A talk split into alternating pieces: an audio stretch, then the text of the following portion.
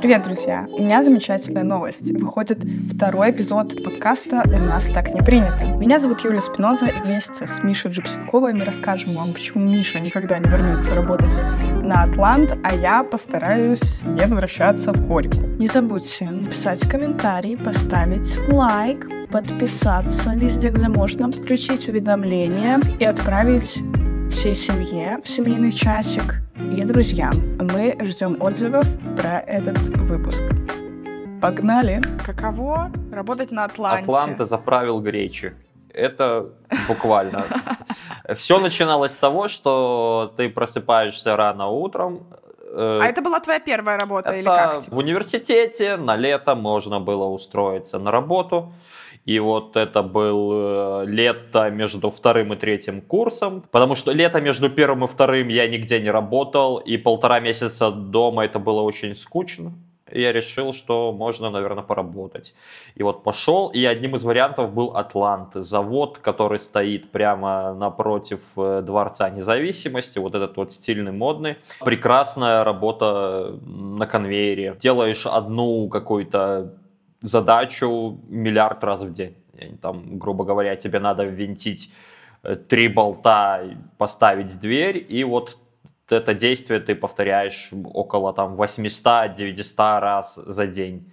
Вот так вот холодосы эти едут, и ты стоишь, это как робот выполняешь. Ну, буквально, вот как роботы собирают машины, только люди собирают холодильники. Я задавался чаще всего вопросом, там многие люди работают по 8-10 лет, как у них не отлетает голова просто от такой работы, я не знаю, потому что, ну, возможно, они входят в какой-то в дзен в какой-то момент, и для них уже, типа, на автомате все делают, и для них время как-то иначе течет.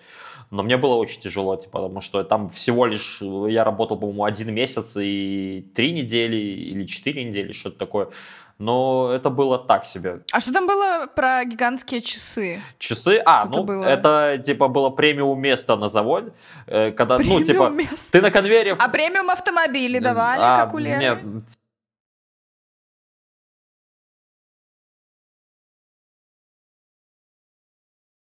Ты с работы едешь мимо салона с премиум автомобилями и думаешь, сколько тебе надо собрать холодильников, чтобы, не знаю, чтобы тебя пустили посидеть в, этой машине. Просто, я уже не говорю про покупки. А, там, знаешь, на входе открываешь им, показываешь, сколько у тебя денег на счету. Ну, типа, да, там такой аналог Face ID стоит, ты подставляешь, говоришь, у вас лицо выглядит бедно, и типа, проходите. Типа, возвращайтесь, попробуйте через год еще раз. На заводе есть часы большие. К счастью, они были у меня за спиной, поэтому я их не видел. А кому-то надо было работать лицом к ним, то есть они еще постоянно видели время. Ты пытаешься на конвейере забыться про время, потому что время это тяжело. А там они у тебя постоянно перед глазами. То есть ты еще видишь, что ты вот проработал 46 секунд. 47, 48, и вот так вот целый день, и вот 6 лет, например, я не знаю, короче, это жестко. Были и плюсы, потому что на тот момент мы получили очень неплохие деньги. Для тебя в универе, да, летом? Месяц и четыре недели, там что-то почти тысяча долларов было. Ну, типа, это было прям очень хорошо. Девочки, выкидываем швейные машинки, идем на Атлант. Ну, это, это было тогда. Насколько я знаю, больше там такого нет. Еще даже ну... при моей учебе в универе там уже сильно меньше начали платить. Просто да, какая-то тогда вообще ж типа был в стране достаточно имитация экономического подъема, поэтому все эти зарплаты, получки... А какой год примерно? Это был третий курс. По-моему, это был 14-15 год. Вот когда там чемпионат mm. мира по хоккею был, вот что-то за год до а, этого. То есть, когда в Беларуси все росло, колосилось, и зарплаты тысяча долларов были почти достигнуты всеми, и все было у всех классно. Ну, да. Не у всех, но, такого не было. Но, но, но, да, типа в среднем по больнице будто бы много кто был доволен. Но тогда вот после того, несмотря на зарплату, я еще работал летом и я выбирал все, что угодно, кроме заводов. Типа я работал на каких-то стройках, там э, вот э, где есть корона замок, у них там мебельный есть этаж, вот э, я там на стройке работал. И еще где-то дороги там на окраинах Минска строил, потому что на конвейер я решил больше не возвращаться, потому что на стройке есть хоть какое-то разнообразие, интересный контингент, там на обеде заводка, потому что, типа, на вас никто не подумает, типа, в карман положишь, принесешь и все. И потом они пили эту водку а, на 36-градусной жаре, типа, в, в рабочее время. Я не знаю, это, это же, типа, железные люди. У меня муж тоже на стройке подрабатывал в в студенческие годы, и он рассказывал абсолютно точно такую же историю, вот типа сходить за водкой, все бухают. Да, это была, кстати, государственная э, стройка, потому что я, например, еще одно время работал неофициально, а просто типа как, как шабашил, там нашлась подработка, и это были вот эти рестораны, как Терапица, вот. Я работал там, типа, как э, подсобником, и там, кстати, был уже совершенно другой уровень сотрудника. Они там вроде как такие же мужички и гораздо более культурные. За водкой там, по крайней мере, в рабочее время точно никто не ходил. И там они достаточно... Ну, короче, у них и зарплаты были выше, и работали они лучше, потому что на государственной стройке это, ну, типа, да, там вообще было очень весело.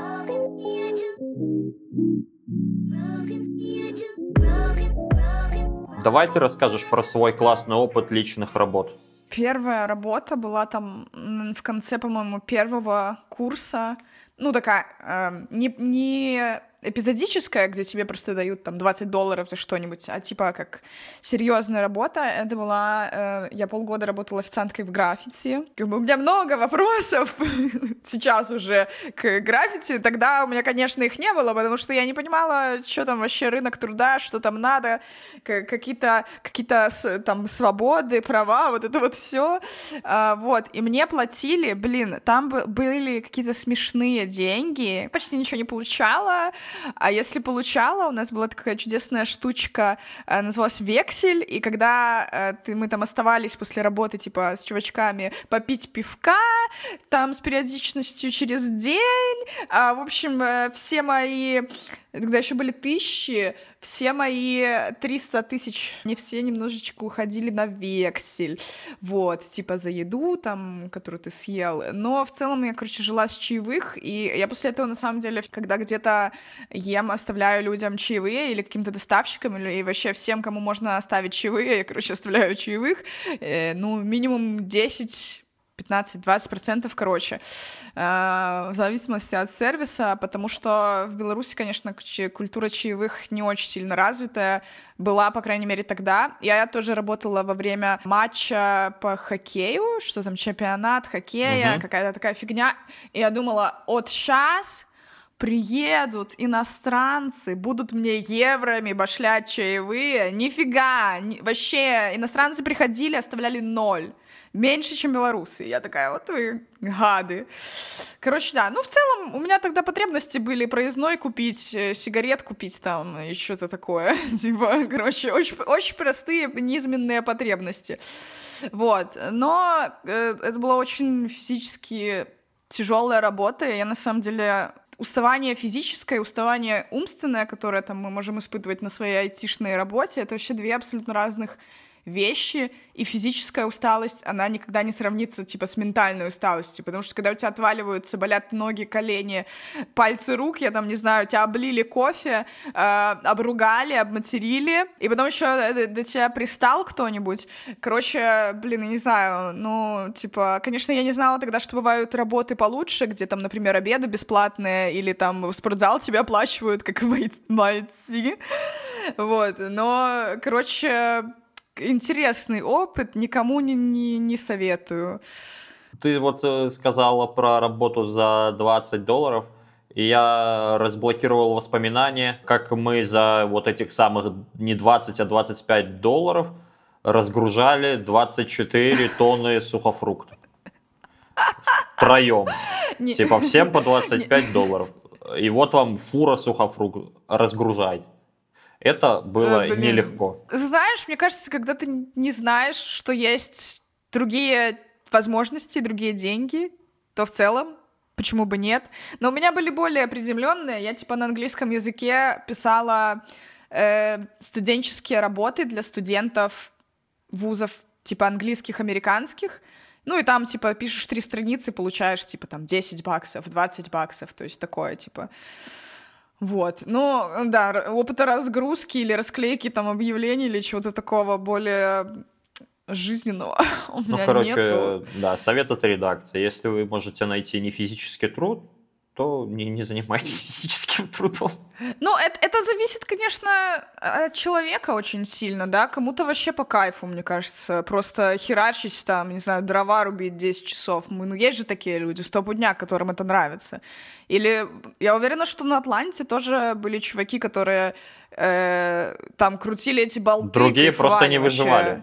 Ну, типа, это, типа, тебе либо это нравится, либо у тебя крыша едет, ты умираешь. Ну, типа, все. И естественный отбор так и работает.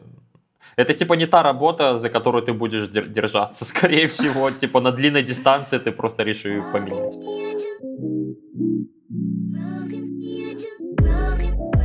Людей очень много, особенно в Беларуси, привлекает э, многих стабильность какая-то. Да, есть эти по, по... Нет ничего более стабильного, чем конвейер. Ты вообще, типа, можешь все до минуты буквально, вот у тебя там стабильно. Я когда что-то я читала, какие-то статьи, там, типа, не знаю, может, на онлайнере или где-то еще, что, типа, там люди говорили, как они вот работают всю жизнь там в коллективе, там, например, бухгалтерском, и они боятся просто сменить работу, потому что, ну, это, типа, что-то новое, и это ужасно так, типа, страшно. И я думаю, блин, да вообще пофиг. Ну, то есть это, короче, так зависит от твоего майнсета, типа, я такая, ну, поменять работу вообще пофиг, я меняла работу каждый год. Но я, кстати, когда меняла работу каждый год, я думала, блин, может, это вообще, это плохо, может быть? Была легенда, что если ты, типа, там очень часто меняешь работу, то наниматель посмотрит, а что это ты очень часто меняешь работу? Может, ты мудак и не возьмет тебя просто на работу. Да, ненадежный чувак. Вот, потому что общебелорусский среднебольничный mindset такой, что, типа, если часто меняешь работу, то плохой ты работник. А может быть, это места работы плохие? А, а вот ты? это хороший вопрос, кстати. Может, э, дело и не только в работниках, а и в работах, что их приходится менять. Топ причин, почему ты менял работу? Маленькая зарплата, маленькая зарплата и маленькая зарплата. Ну, типа, у меня все достаточно по-белорусски. Менял работы просто, чтобы зарабатывать больше денег. И все, типа... Ну, я, кстати, не знаю. У меня и сами работы были так себе, типа, а там еще денег мало платили. Там было стимулов, чтобы их менять, типа, очень много. Типа, ноль причин было не поменять. Типа, вот перед айтишкой я сидел на работе просто чтобы выучиться в айтичку, и у меня были деньги, чтобы там снимать квартиру и покупать себе еду. Типа там вообще никаких плюсов не было. Кроме постоянных командировок по Беларуси, я посмотрел половину деревень, очень весело. Ну, знаешь, я бы хотела на самом деле посмотреть больше Беларуси, но уже поздно. Э, ну да. Я насмотрелся. Блин, в Ашмянах гостиница не пользуйте никогда государственно. Вот просто вообще. Это типа, это хуже, чем самое всратое студенческое общежитие. А мы в Ашмянах там постоянно останавливались. И там раз пять я там мы только один раз Сейчас люди... снимали квартиру, а вот все остальные разы почему-то мы жили в гостинице. И Ашмянская гостиница это просто жах. Тебе надо идти вниз на вахту ту, чтобы взять чайник утром, закипятить себе какой-нибудь ролтон. Душа тоже нет, его там надо как-то отдельно просить. Сами эти номера просто похожи, ну я не знаю, это комната в старом доме на каком-то полузаброшенном хуторе. Ну, короче, это было очень плохо. Ну, типа, фу, это ужасно. Э, никому не, не, не рекомендую останавливаться в Ашмянах, в гостинице, в государственной. Может быть, там уже сделали ремонт, но, по крайней мере, когда я там был, ничего хорошего там не было. А все мои командировочные приколы, на самом деле, в этих всех электриков, инженеров очень часто, ну, я не знаю, насколько часто, но бывает такая ситуация, что едешь 500 километров, чтобы включить рубильник. Ничего не работает, приезжайте.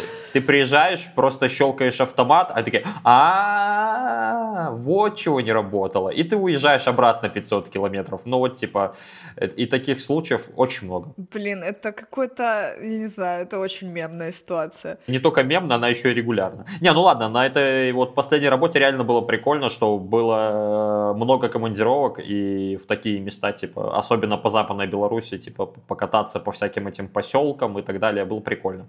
Если бы еще платили больше раз в шесть, можно было бы даже не менять работу. После универа такой, типа, серьезный, когда ты уже в компании какой-то работаешь.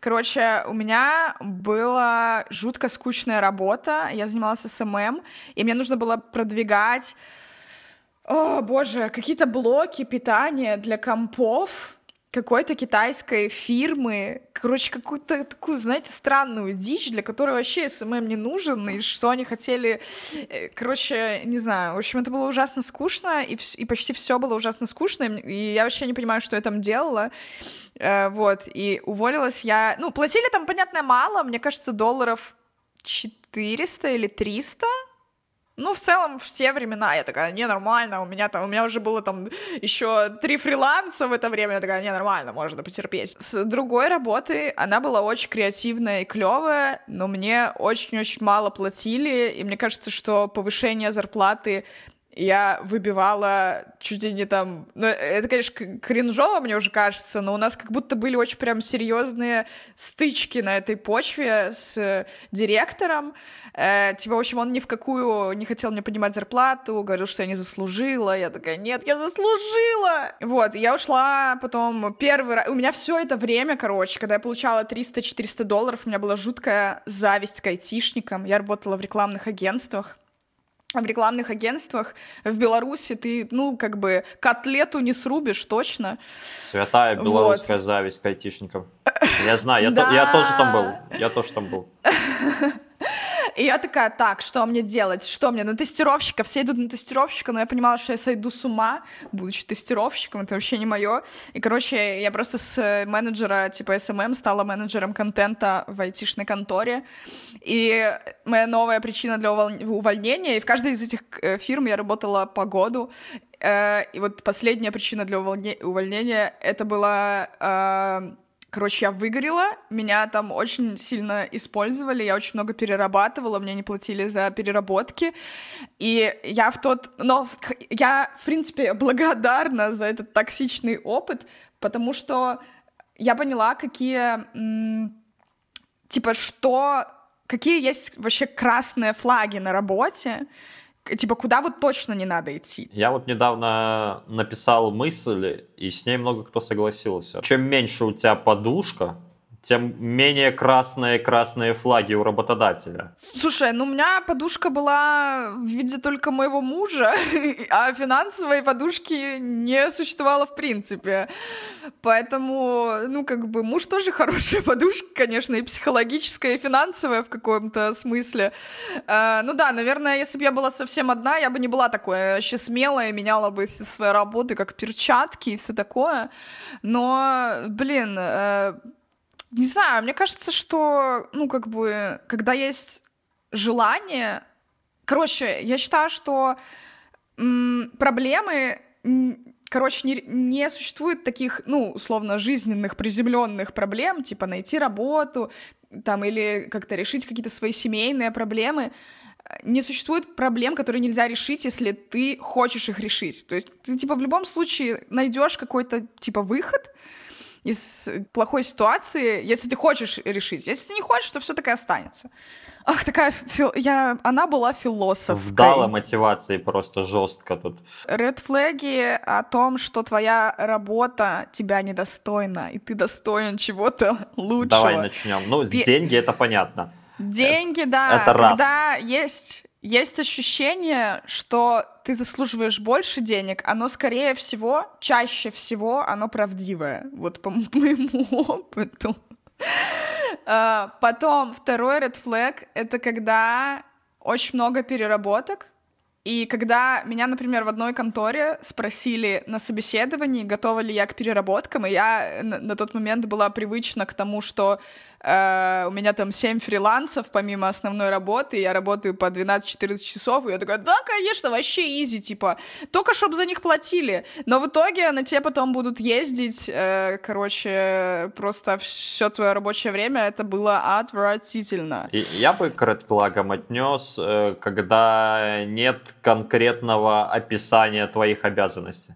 Потому что если нет конкретного описания твоих обязанностей, ты, скорее всего, будешь заниматься вообще всем и копать от, от, от забора и до обеда и получать за это достаточно скромные деньги. В описании работы пишут, вы должны быть готовы выходить за типа свои там рамки, что-то там да, да, да, да, да, какая-то красивая фраза, которая, за которой прячется а, достаточно... А, стрёмные события. Превышать ожидания, ну что-то там такое, что вот, блин, это, короче, вообще жестко. Э, короче, постоянно... если, если описание работы э, вот будто бы напоминает какие-то мотивирующие цитаты Джейсона Стэттема, вот, скорее всего, это тоже red flag, потому что... Да, и, и из бонусов приятный коллектив и печеньки. Ну, типа, да, это тоже, наверное. Надеюсь, уже никто так не пишет, потому что раньше же реально писали.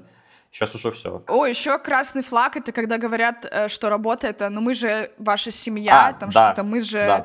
Причем, когда типа семья это корпорация там тысяч на 15 человек. И... Мы просто очень большая семья. Чем больше корпорация, тем больше это бан. Какая семья? Come on. Тем более смешно, когда это все перешло в формат удаленки, 20 там часов в неделю тебе рассказ про какую-то семью, это так глупо звучит. Я не понимаю, почему это просто вообще не, не забыли, как страшный сон эти разговоры про семью и работу. Про маленький стартап какой-нибудь на 10 человек это работает, но... Ну вот в стартапе я бы сказала, что да, потому что в стартапе другая цель. Вы как бы работаете все над чем-то одним, что будет всем выгодно, типа. А в корпорации, как бы, ну, но у нас, кстати, в Пинтересте нету вот этого риторики про семью. Но мне кажется, что у американцев просто иное, иной вообще а, подход. Они, скорее всего, просто уже переросли этот период и все. Я думаю, да.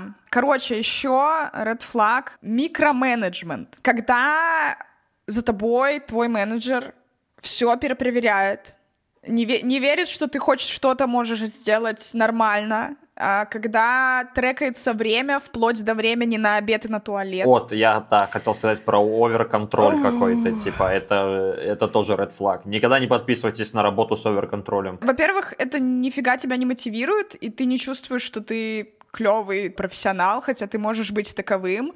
И это ужасно бесит, потому что у твоего менеджера не может, ну, может не быть экспертизы в каких-то вещах, в которых ты экспертен. Если это еще и в компании, где говорится много про семью, то вот это вообще, типа, это когда красный флаг еще более красный. Семья, но как бы у нас э, трекеры экрана, трекеры временные, сколько ты там кликов сделал, вот мы в семье так просто живем. Такая вот семья с абьюзивными родителями.